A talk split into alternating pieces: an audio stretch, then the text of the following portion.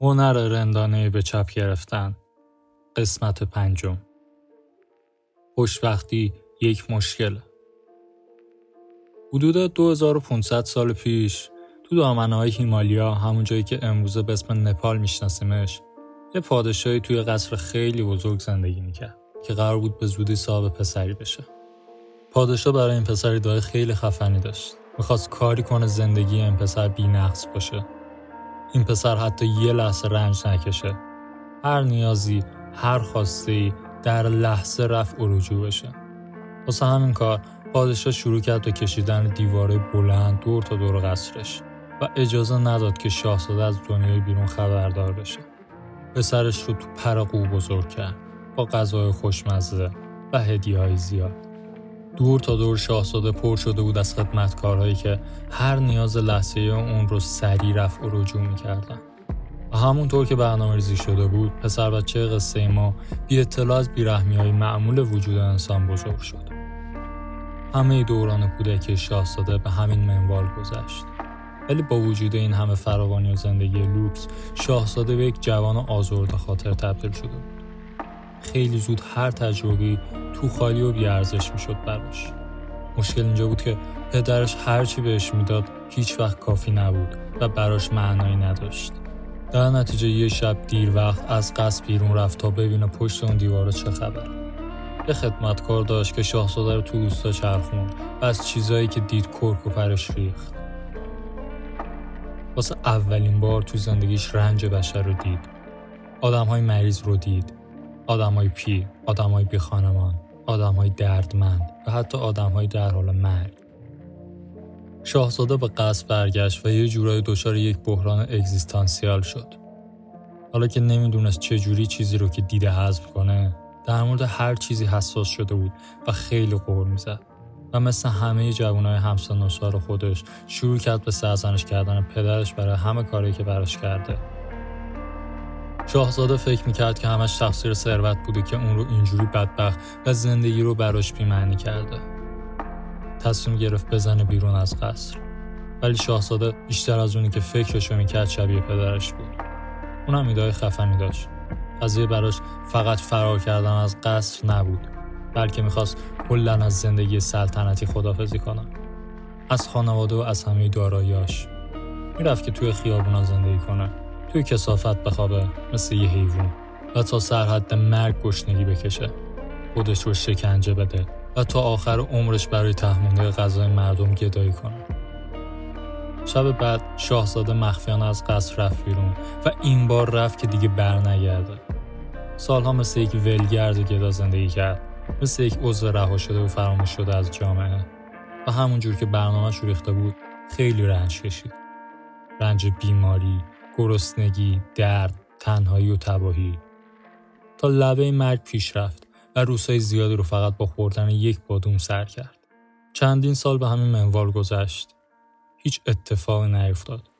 شاهزاده متوجه شد که این زندگی پر از رنج اونی نبود که فکرشو می‌کرد و اون بصیرتی که می‌خواست رو براش به ارمغان نیاورد. رمز و راز عمیقتری از جهان رو نشونش نداد و مقصود نهایی زندگی رو براش فاش نکرد. در واقع شاهزاده به نتیجه رسید که هممون یه جورایی همیشه می‌دونستیم. اینکه رنج چیز تخمیه و لزوما اونقدرها هم معنادار نیست. درست مثل ثروت. اگه رنج کشیدن مقصودی نداشته باشه ارزشی هم نداره. و خیلی زود به این نتیجه رسید که ایدهش درست مثل ایده پدرش خیلی تخمی بود و شاید باید بره سراغ یک چیز دیگه. حالا که شاهزاده خیلی گیج و سردرگم شده بود خودش رو تکوند بلند شد و رفت یک درخت بزرگ رو کنار رودخونه پیدا کرد. تصمیم گرفت تا وقتی که به ایده خفنی دیگه نرسیده همونجا زیر اون درخت بشینه و جم نخوره. اینجور که افسانه ها میگن شاهزاده سردرگم به مدت 49 شبانه روز زیر اون درخت نشست. کاری به این ندارن که آیا اصلا از لحاظ بیولوژیکی ممکنه یک نفر 49 روز توی یک نقطه بشینه و تکون نخوره. ولی خب میگن تو این مدت شاهزاده به بصیرت های عمیقی رسید. یکی از بصیرتاش این بود. زندگی به خودی و خود یه جور رنج کشیدنه. ثروتمند به خاطر ثروتش رنج می‌کشه و فقیر به خاطر فقرش. آدم به خانواده رنج می‌کشن چون خانواده ای ندارن و آدم های خانواده دار به خاطر خانواده هاشون در رنج هستن. آدم هایی که پیگیر امیال دنیوی هستن به خاطر امیال دنیویشون رنج می‌کشن. و آدم هایی که روزه امیال دنیوی می‌گیرن به خاطر روزشون رنج می‌کشن. این به این معنا نیست که همه رنج ها برابر هستن. قطعا بعضی رنج از بقیه دردناکترن. ولی همه ما بیچون و چرا باید رنج بکشیم. سالها بعد شاهزاده فلسفه خودش رو ساخت و اون رو با مردم در میون گذاشت که اولین و اصلی ترین رکن فلسفش این بود که درد و شکست اجتناب ناپذیرن و ما باید از مقاومت در برابرشون دست برداریم. بعدها شاهزاده به بودا شهرت پیدا کرد و اگه تا حالا اسمش رو نشنیدین لازمه بهتون بگم که آدم خیلی خفنی بوده. یک پیشورس هست که بنیان بسیاری از فرضیات و اعتقادات ماست. این پیشورس که شادکامی الگوریتمیه. یعنی میشه براش تلاش کرد و بهش رسید. مثل قبول شدن تو دانشگاه یا حل کردن یک پازل پیچیده. اگه به X برسیم اون وقت خوشبخت میشیم. اگه قیافم شبیه اون آدم بشه به شادکامی می‌رسم. اگه با آدمی مثل زد دوست بشم اون وقت دیگه واقعا خوشبخت میشم. ولی این پیشورز خود مشکله. شادکامی یک معادله قابل حل نیست. نارضایتی و ناراحتی بخشای جدایی ناپذیر از طبیعت انسانن و همونطور که در ادامه مشاهده می‌کنیم عناصر ضروری برای ایجاد شادکامی پایدار هستند. بودا این قضیه را از یک چشم انداز خداشناسه و فلسفی تشریح کرد. ولی من همین قضیه رو در این فصل از یک چشم انداز بیولوژیکی و از طریق پاندا توضیح میدم. ماجرای ناخوشایند پاندای سرخوردگی اگه می‌تونستم یه ابر قهرمان اختراع کنم یکی میساختم به اسم پاندای سرخوردگی این پاندا یک ماسک خز رو چشاش می‌زد و یک تیشرت میپوشید که برای شکم گندش زیادی تنگ بود و یک حرف تیروش نوشته قدرت این ابر قهرمان این بود که با آدم ها حقیقت های تلخی رو در مورد خودشون بگه که لازم بشنون ولی نمی‌خوام بپذیرنشون. این پاندا خونه به خونه مثل فروشنده گرد سنگ در آدم ها رو می‌زنه و چیزهایی رو بهشون میگه. مثل آره اینکه پول زیادی در میاری حس خوبی بهت میده ولی باعث نمیشه بچه دوست داشته باشن. یا اگه داری از خودت می‌پرسی که آیا به همسرت اعتماد داری یا نه خب احتمالا نداری. یا چیزی که اسمش رو گذاشتی دوستی چیزی نیست جز سلاش همیشگی تو برای اینکه توجه آدما رو به خودت جلب کنی. بعدش به صابخونه روز بخیر میگه و قدم زنان میره سمت خونه بعدی. خیلی عالی میشه و مریض و ناراحت کننده و سرحال کننده و شاید ضروری. به هر حال خفن ترین حقایق در مورد زندگی معمولا اونایی که شنیدنش ناخوشایندتره. پاندای سرخوردگی همون قهرمانیه که هیچ کدوم از ما نمیخوایمش ولی هممون بهش نیاز داریم.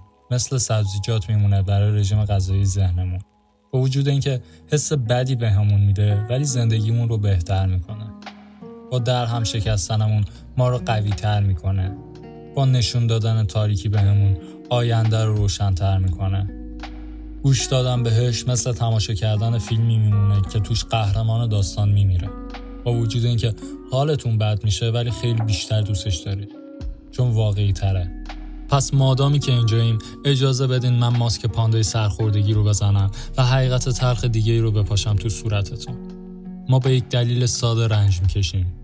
رنج کشیدن از لحاظ بیولوژیکی مفیده رنج معمور طبیعته برای اینکه در وجود ما کرم تغییر بندازه ما جوری تکامل پیدا کردیم که همیشه مقداری نارضایتی و عدم امنیت داشته باشیم چون آدم های ناراضی و متزلزل هستند که در جهت نوآوری و بقا بیشتر کارها رو انجام میدن.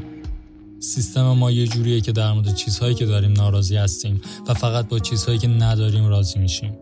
این نارضایتی همیشه گونه بشر رو سر و پا رو به جلو نگه داشته. کاری کرده که همش در حال جنگ و ساخت و ساز و فتح باشیم. در نتیجه درد و بدبختی ما باگ تکامل بشر نیست بلکه از ویژگی هاشه. درد به هر شکل ممکن تأثیر گذارترین ابزار بدن ما برای دعوت به عمل کردنه. مثلا برخورد کردن انگوش کوچیک پات رو با پای مبل در نظر بگیر. اگه شما هم مثل من باشین وقتی این اتفاق بیفته اونقدر به زمین و زمان فوش میدین که پاپ فرانسیس به گریه و سرزنش میفته.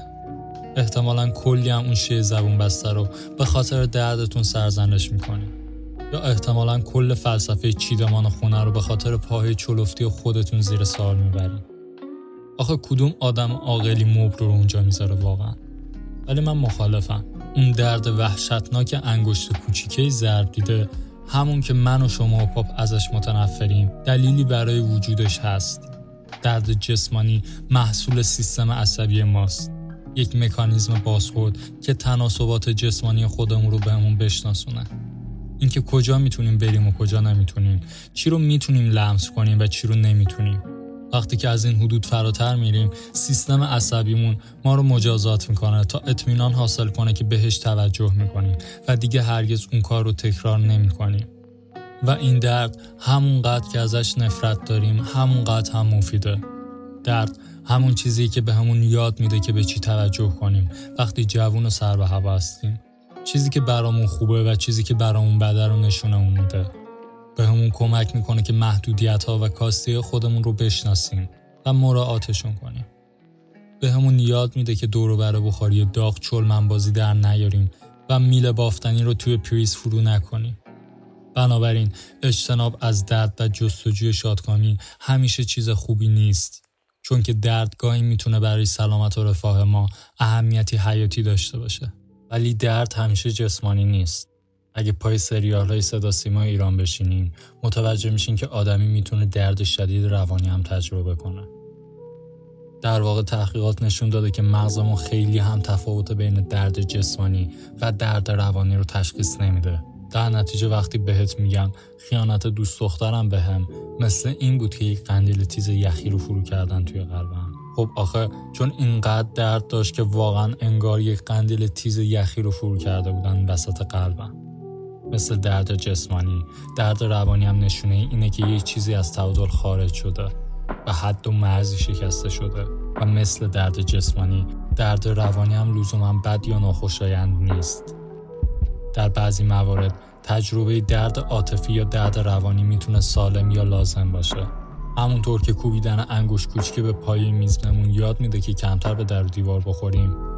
درد عاطفی پس داده شدن یا شکست بهمون یاد میده که چجوری در آینده اون اشتباهات رو تکرار نکنیم. و اگه جامعه همش از ناملایمات اجتناب ناپذیر روزگار تفره بره و ازش بدگویی کنه خیلی خطرناکه. ما از دوزهای سالمی از درد و فوایدش محروم میشیم. اتفاقی که ما را از واقعیت دنیای اطرافمون دور می‌کنه. شاید فکر دنیایی بدون درد و مشکل دنیای با شادکامی همیشگی و همدلی ابدی باعث بشه آب دهنتون جاری بشه. ولی این پایین روی کره زمین مشکلات هیچ وقت متوقف نمیشن. جدی میگم مشکلات هیچ وقت تموم نمیشن. پاندای سرخوردگی همین الان پیشم بود. با هم مارگاریتا خوردیم و همه چی رو به هم گفت. گفت که مشکلات هیچ وقت گورشون رو گم نمی‌کنن و فقط بهتر میشن. وارن بافت مشکلات مالی داشت. اون عملی خیابونشون هم مشکل مالی داشت. تفاوتشون اینجا بود که بافت مشکلات مالی بهتری از اون بی خانمان داشت. همه زندگی اینجوریه. پاندا به هم گفت مارک زندگی یک سریال بی پایان از همه مشکلاته.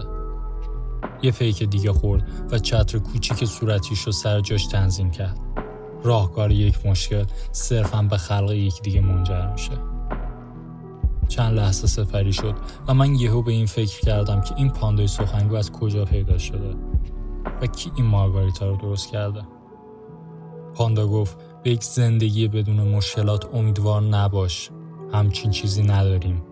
عوضش به یک زندگی پر از مشکلات خوب امید داشته باش. همین که جملش تموم شد لیوانش رو گذاشت روی میز. کلاه پهن مکزیکیش رو میزون کرد و در افق ناپدید شد.